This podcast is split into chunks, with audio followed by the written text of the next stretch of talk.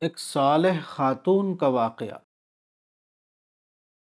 جیسا کہ اوپر ذکر ہوا، فرعون کی بیوی آسیہ بنت مزاحم خفیہ طور پر حضرت موسیٰ کے دین پر ایمان لائی تھی۔ جب فرعون کو اس کا علم ہوا، تو وہ بہت غصہ ہوا اور اس کے قتل کا فیصلہ صادر کر دیا۔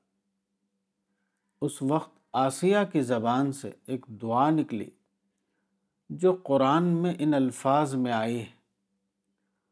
رب ابن لی عندك بیتا فی الجنہ ونجنی من فرعون وعمله ونجنی من القوم الظالمین۔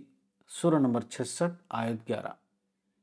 یعنی اے میرے رب میرے لیے اپنے پاس جنت میں ایک گھر بنا دے اور مجھ کو فرعون اور اس کے عمل سے بچا لے اور مجھ کو ظالم قوم سے نجات دے۔ یہ دعا ایک ایسی دعا ہے جس کے اندر اس میں اعظم کی روح پوری طرح موجود ہے۔ بعض روایت میں آیا ہے کہ آسیہ نے جب یہ دعا کی تو اس وقت موت سے پہلے اس کو یہ تجربہ ہوا کہ فرشتوں نے اس کو آخرت کی دنیا میں ملنے والا جنتی مکان اس کو دکھا دیا۔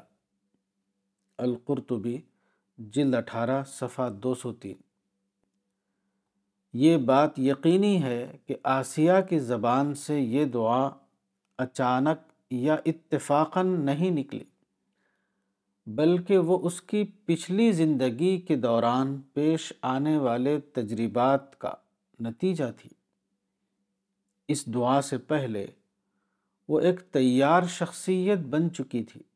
وہ پہلے ہی سے ذکر اور دعا کے مخصوص لمحات میں جی رہی تھی۔